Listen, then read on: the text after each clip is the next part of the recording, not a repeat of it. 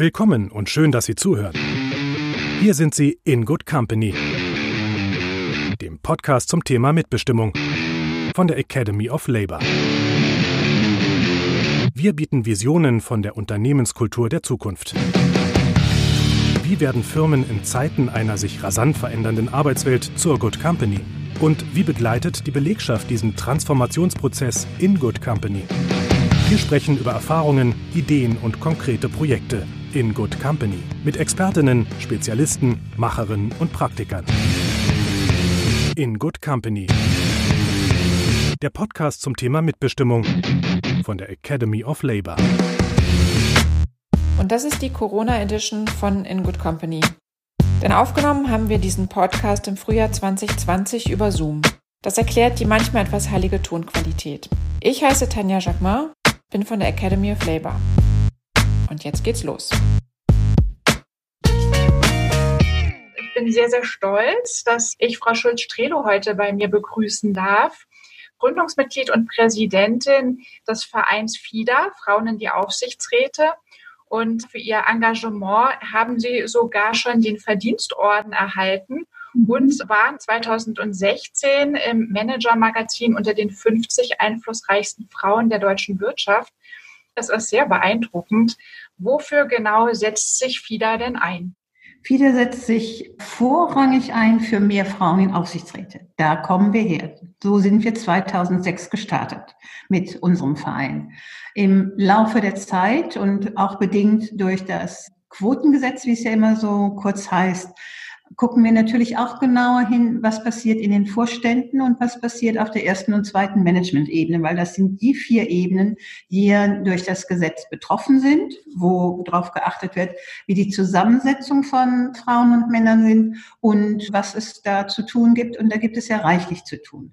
Was wir machen, um, sagen wir, den Schub und den Schwung nicht nur bis zur Politik zu tragen, was Sie sich vorstellen können, was manchmal ganz schön mühsam ist, brauchen wir Mitstreiterinnen.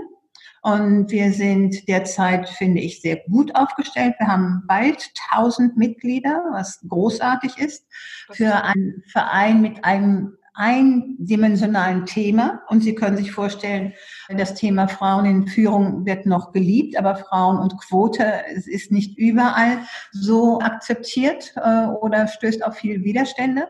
Aber zur Untermauerung unserer Arbeit haben wir im Laufe der Zeit mehrere Indizes aufgelegt und wir haben ein FIDA-Forum geschaffen, das erste 2009. Und wir werden im Februar 2021 unser zwölftes FIDA-Forum im Auswärtigen Amt durchführen am 10. Februar. Sie sind alle eingeladen. Der Raum ist groß. Wir werden uns hoffentlich im Weltsaal wieder treffen. Ich finde, da passt das ja auch hin. Es ist ja ein weltumspannendes Thema. Aber wir schauen eben auch genau hin mit Verbündeten. Und das sind viele große Frauenvereine. Wir haben uns zusammengeschlossen, erstmalig 2011 zur Berliner Erklärung. Damals waren es sechs Verbände, sechs Parlamentarierinnen aus allen damals im Bundestag vertretenen Parteien. Und wir haben dann 2017 eine Wiederauflage der Berliner Erklärung mit 17 Frauenverbänden erreicht und haben da alle Spitzenkandidaten der Parteien im Vorfeld der Wahl aufgesucht, mit ihnen diskutiert, was in ihren Wahlprogrammen nicht steht und was unsere Forderungen da vielleicht noch erreichen könnten und haben jetzt im letzten Herbst die Zwischenbilanz gezogen, weil wir so eine etwas verschobene Legislatur haben, haben wir dann wieder diskutiert, was wurde erreicht in der Koalition und was steht an. Und im Grunde genommen, das werden Sie ja genauso verfolgen wie wir, war im Koalitionsvertrag ja nicht so dramatisch viel für das Thema Frauen in Führung eingeflossen, sondern nur, dass bei einem Teil des Gesetzes, da ging es um die Zielgrößen, wenn diese Zielgrößen der Unternehmen, die sie individuell stellen konnten und umsetzen konnten, wenn diese äh, nicht irgendwo veröffentlicht waren oder begründet waren, wenn sie die Zielgröße Null gewählt haben. Und immerhin von den 185 Unternehmen, die wir in dem Women on Board Index untersuchen, mhm. haben 70 gesagt, sie haben keine Frau im Vorstand und planen auch keine Frau für den Vorstand. Da kann man natürlich nur sagen, mit welcher Ignoranz wollen die Unternehmen denn wirklich zukunftsfähig sich aufstellen? Und wie wollen diese Unternehmen für Frauen als interessante Arbeitgeber eigentlich am Markt sich darstellen. Sie haben jetzt den Women on Board Index schon erwähnt. Den würde ich ganz gerne noch mal ein bisschen intensiver aufgreifen. Was sind denn das für Unternehmen, die Sie sich da anschauen und was genau untersuchen Sie da? Wir haben den Women on Board Index aufgelegt 2010 in Anlehnung an die deutsche Corporate Governance Codex Kommission. Das ist die Kommission, die darüber wacht und Empfehlungen ausspricht, dass die Aufsichtsräte transparenter sind, besonders in den börsennotierten Unternehmen, weil es ja eine Menge internationaler Aufsichtsräte gab, die mit dem deutschen Thema Parität überhaupt nichts anfangen konnten und immer gesagt haben, was haben denn die Arbeitnehmervertreter überhaupt in einem Aufsichtsrat zu suchen? Und diese Kodexkommission hat sich aber 2009 zum ersten Mal auch damit befasst, ob das Thema Diversity sich nicht in Statuten und in Empfehlungen wiederfinden müsste und hatten 2009 dann im Grunde genommen mal mit Vielfalt angefangen und hatten es dann ausgeweitet in 2010 zu dem Begriff mehr Internationalität und mehr Frauen. Mhm. Und das war für uns, für FIDA, wo wir gesagt haben, aha, diese Unternehmen, die davon betroffen sind, das sind die 160 im DAX notierten Unternehmen, die schauen wir uns genauer als Gruppe an. Und das war die Grundlage, dass wir gesagt haben, diese 160 Unternehmen, prüfen wir, wie viele Frauen im Aufsichtsrat, wie viele Frauen im Vorstand, wie viele Frauen auch in den Ausschüssen, weil zu der Zeit wurde das ja nie wirklich so wichtig angesehen. Da war man ja glücklich, wenn sagen wir, eine Frau überhaupt im Aufsichtsrat war. Das ist ja schon mal ein großer Schritt gewesen. Aber in einen Ausschuss zu kommen, weil das sind ja mehr die Inner Circles und da werden dann ja entweder im Präsidialausschuss, Prüfungsausschuss, Nominierungsausschuss, da werden ja die Dinge intern vorangebracht und nicht wie in der großen Runde häufig doch noch mehr oberflächlich diskutiert und abgesegnet. Das haben wir überprüft, wie viele Frauen eben da vertreten sind.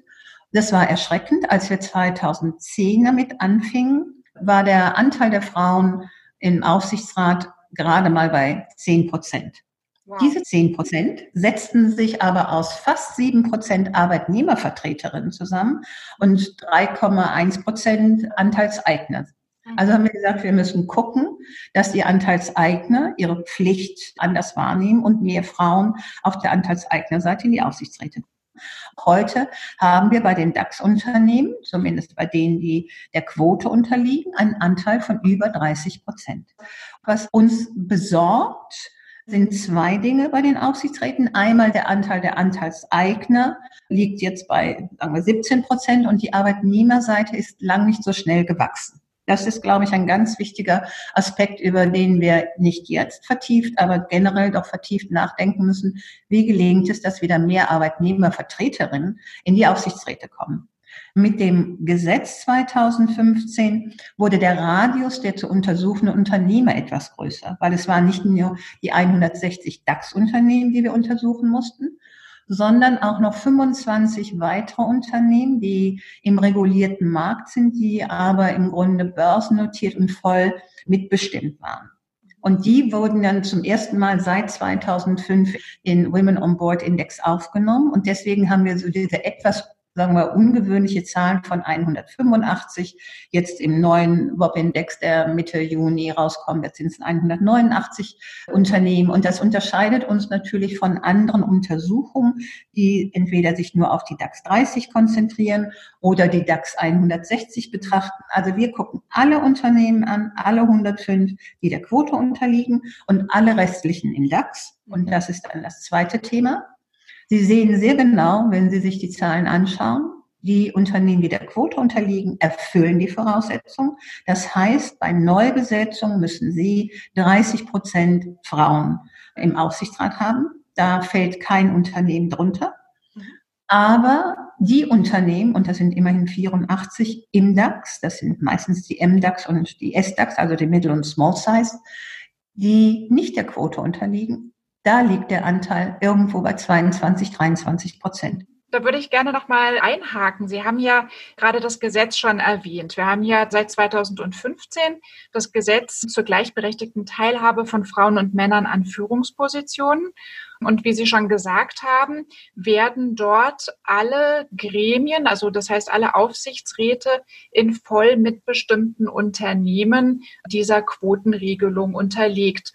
Finde ich unheimlich spannend, dass man da nur die voll mitbestimmten Unternehmen gewählt hat. Also Sie kritisieren das ja auch ein Stück weit.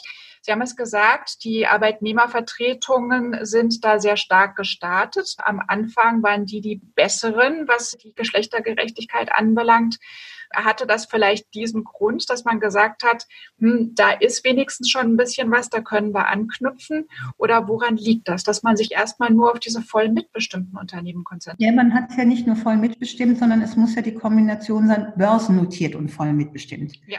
105, ich benenne sie häufig als Pilotgruppe, weil 105 Unternehmen ist ja nun nicht deutschlandweit alles vertreten. Und das sind ja sehr viele Unternehmen, die mit Ausnahmebestimmungen da eben nicht runterfallen. Alles, was irgendwie mit Medien ist, was im Grunde genommen aber Riesenunternehmen sind, die wir genauer hingucken wollen, die sind alle außen vor. Und ich sehe das Thema bei den Arbeitnehmervertretern, wenn ich da noch mal kurz drauf eingehe, dass, sagen wir, der Wettbewerb zwischen Arbeitnehmern und Arbeitnehmerinnen um einen Platz im Aufsichtsrat ungeheuer an Bedeutung gewonnen hat, dass es häufig auch wirklich mit Wahlkampf verbunden ist. Wir haben ja eine wunderbare Arbeitnehmervertreterin, Manuela Rousseau, die bei Bayersdorf ist, seit 2009 auch FIDA-Mitglied und die uns wirklich berichtet hat, dass, sagen wir, das erste Mal war das ein Durchmarsch ohne Probleme. Aber in dem Maße, wie Aufsichtsratsarbeit immer mehr in den Fokus oder auch in den Medien anders präsent wurde, wurde auch die Wahl oder die Neuwahl für die nächste Runde wurde wirklich immer professioneller. Und da kann natürlich auch wieder das sein, was viele Frauen ja generell immer als Thema hatten, die gesagt haben, ich tue mir diesen Machtkampf nicht an. Ne, sie werden ja nicht auf dem Silbertablett in die Position reingetragen. Das hätten einige gerne. Dafür sind wir alle aber auch nicht da, sondern es ist auch sehr deutlich und sehr klar für alle von uns, die in so eine Position rein wollen, immer auch ein Verdrängungswettbewerb. Es wartet keiner auf uns. Es ist ein Verdrängungswettbewerb, den ich auch will. Und wenn ich mit dem Thema Macht und mit dem Begriff Macht Mühe habe und das nicht als Möglichkeit sehe zu gestalten, wenn ich auch Macht ausüben kann, ist das, glaube ich, ein schwieriges Unterfangen. Und das ist aus meiner Sicht ein Punkt, warum ich es total wichtig fände, dass Arbeitnehmervertreterinnen sich dieser Rolle, die sie einnehmen können, auch wieder mehr bewusst werden. Und da würde ich gerne daran mitwirken, dass das auch wieder stärker in den Fokus rückt, weil die Macht von Arbeitnehmerinnen im Aufsichtsrat dadurch auch ganz anders gestärkt wird. Aber apropos Verdrängungswettbewerb, komme ich zu dem Thema auch Frauen in Führungspositionen. Also Sie haben ja nicht nur das Thema Frauen in Aufsichtsräte, sondern auch Frauen in Vorstände, in Führungspositionen. Wie sehen Sie denn da die Entwicklung in Deutschland? Also gerade wenn man sich die großen Vorstände anguckt, gab ja einen Riesenaufschrei. Jennifer Morgan bei SAP, die erste Frau an der Spitze eines DAX-Unternehmens in Deutschland, nach ungefähr einem halben Jahr schon wieder draußen. Sind wir da auf dem richtigen Weg oder ist es eher so, dass es mal so ein kurzes Aufflackern gab und wir uns jetzt wieder so ein bisschen nach hinten entwickeln? Also das hoffe ich nicht, aber befürchten tue ich schon, weil wir sind ja, als wir diesen WOP-Index aufgelegt hatten, den ersten hatten wir, glaube ich, 3,9 Prozent Frauen im Vorstand. Und jetzt sind wir nach immerhin zehn Jahren, es ist ja nicht so, als wenn das zwei Jahre erst zurückliegt, sind wir bei zehn oder elf Prozent. Was mhm. sind das für geringe Zuwächse? Das müssen wir uns sehr wohl vor Augen führen und sagen wir, Gründe, warum eben Jennifer Morgan das Unternehmen verlassen hat oder sich getrennt hat. Ich finde, das hat uns nicht zu interessieren. Wir kennen nicht die interne. Aber was ich erschreckend fand, war die Kommunikation dazu. Wenn ein Unternehmen sagt, wir brauchen jetzt wieder die starke Führung, wir brauchen einen Vorstandssprecher, das war eh geplant. Und man lässt es dann im Raum stehen, wenn die Frau das Unternehmen verlässt oder die Aussage ja auch kam, das kann gar kein Geschlechterthema gewesen sein, weil im Aufsichtsrat ja 50 Prozent Frauen vertreten sind. Da frage ich mich natürlich, haben die 50 Prozent oder sie haben ja sogar mehr im Aufsichtsrat. Die Arbeitnehmerseite ist ja da stärker mit Frauen vertreten bei SAP als die Anteilseignerseite. Aber haben diese Arbeitnehmervertreterin oder Arbeitnehmervertreter dann auch das Sagen. Es kommt ja immer darauf an, es sind ja nicht die Prozentzahlen, die entscheidend sind, sondern wer hat das Sagen.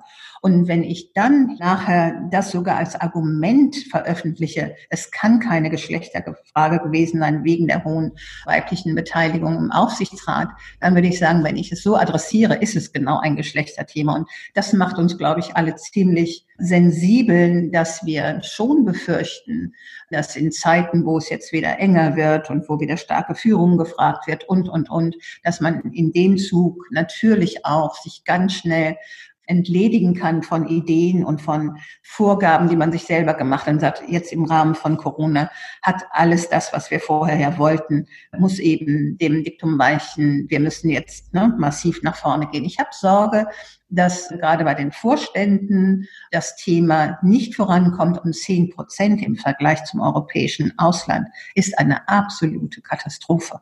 Also wir haben da noch einen ganz schönen langen Weg vor uns, würde ich sagen.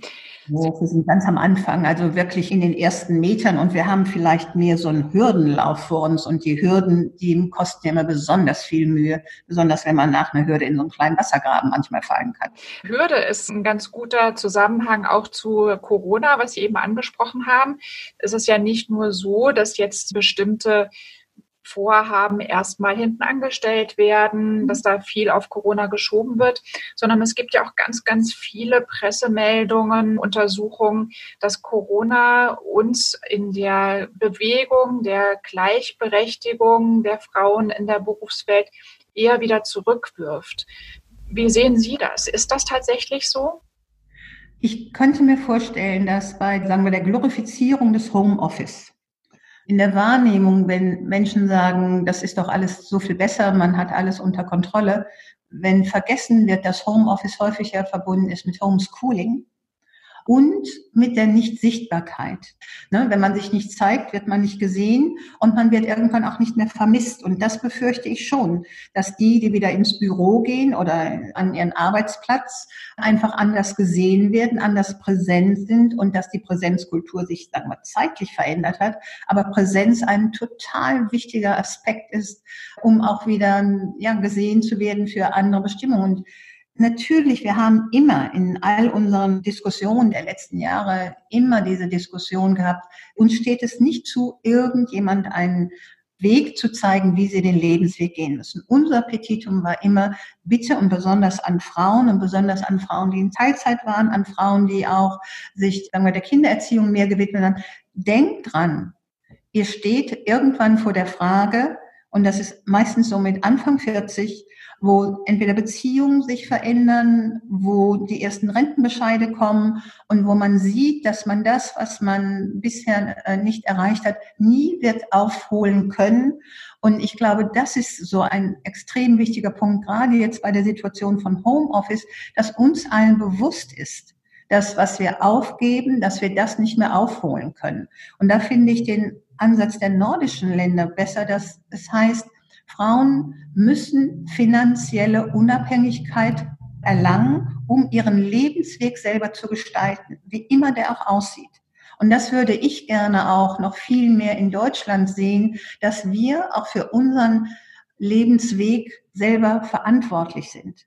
Und von daher sehe ich schon, wenn das eben Homeoffice so easy dargestellt wird und nie aus der Sicht der Menschen, die versuchen, alles derzeit ja gleichzeitig zu bewältigen, da gibt es nicht die große Lobby. Wir haben ja gesehen, dass die Familienministerin Giffey nicht mal Teil des Corona-Kabinetts ist und wo das ganze Thema Kinder, Familie, Senioren und Frauen immer von anderen mitverwaltet wird, dass es dann natürlich einen geringeren Schwerpunkt einnimmt, als wenn sie am Tisch säße und das ständig auch reklamiert, wie wichtig genau diese Bereiche sind. Sie sind sehr, sehr engagiert für dieses Thema Frauen im Berufsleben. Wie sind Sie denn eigentlich dahin gekommen, dass Sie gesagt haben, da muss was passieren, ich engagiere mich jetzt, ich mache da jetzt was? Gab es für Sie so ein bestimmtes Erlebnis oder hat sich das irgendwie im Laufe der Zeit einfach für Sie rauskristallisiert? Also mein Anliegen, auch mein langes berufliches Anliegen war immer Unternehmen A zu vernetzen, international aufzustellen. Also ich habe lange in Berlin ein Tochterunternehmen der IHK gearbeitet und auch dann geleitet, wo wir die Berliner Wirtschaft weltweit vertreten haben. Und ich hatte ein Büro in Brüssel und also die Brüsseler Idee, wenn man das so will, hat mich in die, die 90er Jahre getragen, weil ich komme selber vom Niederrhein und der Tag, wo man über die Grenze gehen konnte ohne Ausweis, das war einer der schönsten Tage überhaupt, wo ich mit meiner Schwester gesagt habe, jetzt kann unser Vater, der leider schon lange verstorben ist, kann er nicht mehr sagen, Mädchen, ihr dürft nicht über die Grenze, weil er keinen Ausweis hat. Das war so ein großartiges Gefühl, dieses Europa. Und ich habe da wirklich so viel Herzblut reingesetzt und habe das auch eigentlich immer als eine meiner schönsten Aufgaben gesehen, Menschen zu vernetzen. Dann wurde ich nach einer Fusion aus dem Unternehmen entlassen, weil in dem neuen Unternehmen kein Platz war. Und dann kamen die Grünen in Berlin Anfang 2005 riefen die an und gesagt, Frau Schulz-Strehle, wir haben eine Idee. Wir müssen mehr Frauen in die Aufsichtsräte der Privatwirtschaft bringen, weil in den öffentlichen Unternehmen, gerade in Berlin, waren wirklich viele Frauen in den Führungspositionen und Aufsicht oder Verwaltungsräten heißt es ja bei öffentlichen Unternehmen und in den Vorständen. Und wir müssen was tun und wir brauchen Frauen aus der Wirtschaft und wir hätten sie gerne dabei. Da habe ich gesagt, okay, das ist ein Ansatz. Mir ging es gar nicht anfangs so sehr um das Thema Frauen, sondern um die Innovationsfähigkeit von Unternehmen zu stärken mhm. und natürlich eine Chance zu bieten, für junge Frauen interessante Arbeitgeber zu sein, weil das war ja nie vorher ein Thema gewesen, weil da gab es ja nun reichlich Arbeitskräfte. Da mussten ja nicht Arbeitgeber sich mal überlegen, wie sie eigentlich mit Mangelware umgehen. Und dann haben wir anderthalb Jahre von Februar 2005 bis November 2006 in einer Gruppe zusammengearbeitet und mussten erkennen, in Deutschland wirst du nicht anerkannt, wenn du nicht einen Verein hast. So eine Initiative, ein loser Verbund wird das nie schaffen. Und was uns damals noch gar nicht klar war, was uns aber dann als Verein doch ziemlich nach vorne gebracht hat, hast ja auch gar keinen Anspruch als Initiative, ohne organisiert zu sein, sich um Fördermittel zu bewerben. Mhm. Dann hatten wir in unsere Satzung auch reingeschrieben, was wir auch wirklich sind. Wir sind überparteilich, was total wichtig ist, und überregional. Und diese beiden Begriffe, besonders das Überregionale, ermöglichte das, dass wir 2009 ins damalige Familienministerium gehen konnten. Und das war April. Wir hatten im September ja Wahlen und ich die Abteilungsleiterin im Familienministerium gefragt habe, was haben Sie denn als Planung für die nächste Legislatur für das Thema mehr Frauen in Führung? Da hat sie gesagt, es wäre großartig, wenn es uns gelänge, noch kurz vor der Wahl ein Forum zu initiieren.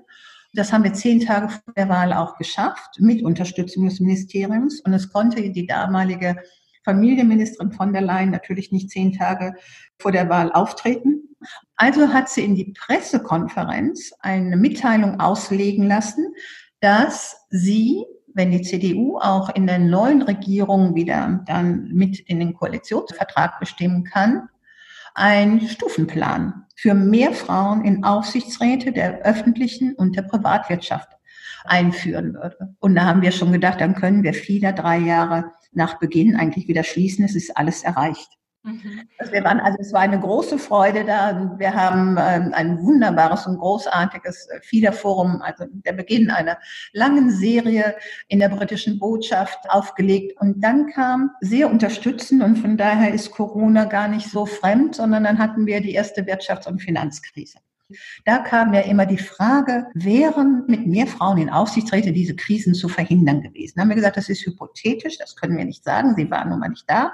Aber die Diskussion wäre eine andere gewesen, weil Frauen ja doch die Fähigkeit haben, nachzufragen und sich nicht zu sagen, wenn der Aufsichtsratsvorsitzende das vorschlägt, nicht dieser großen Transaktion, der wird es schon wissen, kann ich doch nicht jetzt Fragen stellen, wo es deutlich wird, dass ich gegebenenfalls die finanziellen Zusammenhänge überhaupt nicht erkenne. Mhm. Und das war wirklich der Beginn von einer Öffentlichkeit für viele und ein wirklich sehr nettes kleines Dinner im Jahre 2007 hat auch dazu beigetragen. Der Deutsche Juristinnenbund hatte damals eingeladen in die Deutsche Bank 300 Frauen mit der damaligen Justizministerin Frau Zypris und Gerhard Kromme, Vorsitzender der DCGK-Kommission, hat die Keynote gehalten. Es waren ja nur Damen da, außer ihm. Und er hat gesagt, also meine Damen, ich habe mit meiner Frau und meinen Töchtern überlegt, was ich hier heute als Keynote sage. Und meine Töchter haben zu mir gesagt, Papa, da musst du durch. Daraufhin haben wirklich zehn Frauen schon mal diesen Abend da verlassen, weil die fanden es unter aller Würde, sich das anzuhören. Anna hat dann über die Aufsichtsratarbeit doziert und uns wissen lassen, wie schwierig und wie umfangreich. Und Sie müssen wissen, meine Damen, Aufsichtsratssitzungen sind keine Kaffeekränzen. Daraufhin sind, glaube ich, 30 aus dem Raum gegangen, berechtigt. Und dann hieß, wir müssen was tun. Und danach haben wir draußen gestanden in der Deutschen Bank, wir müssen nichts tun, es gibt viele. Und das zusammen in der Kombination wirklich mit der Wirtschafts- und Finanzkrise, das Thema Frauen in den Aufsichtsräten gerieten in den Fokus. Und dadurch, dass wir ja nur einen Titel haben oder nur eine Stoßrichtung, Frauen in Aufsichtsräten, ist es für uns total oder war es immer sehr einfach, mit vielen anderen Frauenverbänden zusammenzuarbeiten, weil wir nicht so ein ganzes Spektrum abdecken und dann in Konkurrenzsituationen dadurch geraten. Und das, glaube ich, war ein großer Teil auch der Wirksamkeit von FIDA. Dann dazu noch die Indizes, weil das ist wirklich das Spannendste an unserem WOP und wir haben ja nachher noch einen für öffentliche Unternehmen aufgelegt. Viele Leser männlicher Prägung gucken ja nicht auf die Prozente. Was interessiert es, ob es 17 oder 18 Prozent Frauen sind? Was sie interessiert, ist das Ranking. Und da ist ja abgebildet, wer steht ganz oben, wer hat die meisten Frauen, wer steht ganz unten unter einem roten Strich. Da haben wir viele Zuschriften bekommen, die da lauteten, sehr geehrte Frau Strehler, wir haben das erhalten, herzlichen Dank. Wir stehen so mit unserem Unternehmen so im Mittelfeld, aber im Vergleich zu unseren Wettbewerbern sind wir doch gar nicht so schlecht. Und so bitte immer so im Hintergrund, bitte nicht draufhauen. Und wir hatten ein Unternehmen, was wir uns wirklich rausgeguckt haben, was aus dem Gesundheitsbereich war, die über 60 Prozent weibliche Beschäftigte hatten und die auch in einer anderen Initiative, die von Frau Schröder damals initiiert wurde, die DAX 30 Initiative, wo die immer geschrieben haben, wir besetzen nur nach Qualifikation. Punkt. Und die hatten sehr lange keine Frau im Aufsichtsrat, keine Frau im Vorstand. Und da hat man gesagt, das kann nicht sein. Wenn im Gesundheitsbereich, wir sehen es ja gerade mit unseren systemrelevanten Berufen, wenn im Gesundheitsbereich keine Frau fähig ist, um eine Leitungsposition zu übernehmen, dann stimmt was nicht in der Organisation. Aber das hat sich ja geändert, zumindest in dem Unternehmen. Nichtsdestotrotz, diese Rankings, sind ja das, was zählt und wohin geschaut wird. Und da gibt es ja auch andere Einrichtungen, die da sehr gut unterwegs sind und auch die Albright Stiftung, die das ja sehr schön gemacht hat und hat mal gezählt die Vornamen, ne, diese berühmte Thomas-Liste, mehr Thomas als Frauen. Und das prägt sich natürlich anders ein, aber man sollte sich wirklich mal diese Rankings und die Entwicklung ansehen, um zu sehen. Sie sagten eben, der Weg ist noch lang. Wir sind beim Hürdenlauf, habe ich geantwortet. Ich habe manchmal eine Idee, der Weg ist noch sehr lang. Ja, ja. Also wirklich sehr, sehr spannend. Ihre Erfahrungen haben Sie also im Prinzip so weit getrieben, aber auch die Überzeugung, dass Diversität ein absoluter Vorteil für Unternehmen ist. Sie hatten ja auch angesprochen, dass Sie auch gemeinsam mit den Arbeitnehmervertretern, mit den Gewerkschaften weiter an dem Thema arbeiten wollen, haben auch schon teilgenommen, zum Beispiel in diesem Jahr an einer großen Veranstaltung der IG Metall, wo auch eine entsprechende Resolution verabschiedet wurde. Ich möchte Ihnen jetzt gerne noch meine Abschlussfrage stellen, die ich äh, allen Gesprächspartnern immer stelle. Da geht es natürlich um die Mitbestimmung. Wenn wir uns vorstellen, wir haben uns transformiert, die Unternehmen sind soweit umgestellt, sind digitalisiert, haben die Beschäftigten auch wirklich in einer stärkeren Verantwortung, in einer stärkeren Beteiligung und vor allen Dingen, es ist alles gleichberechtigt und diversifiziert. Sehen Sie da noch einen Platz für die Mitbestimmung? Und wenn ja, wie könnte der aussehen?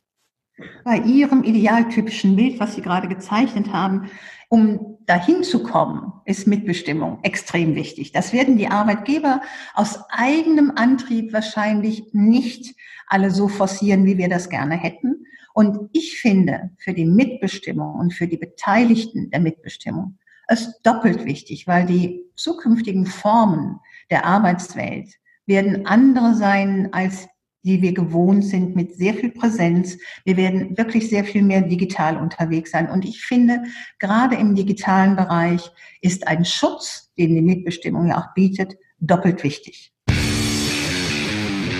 Sie hörten In Good Company. Der Podcast zum Thema Mitbestimmung von der Academy of Labor.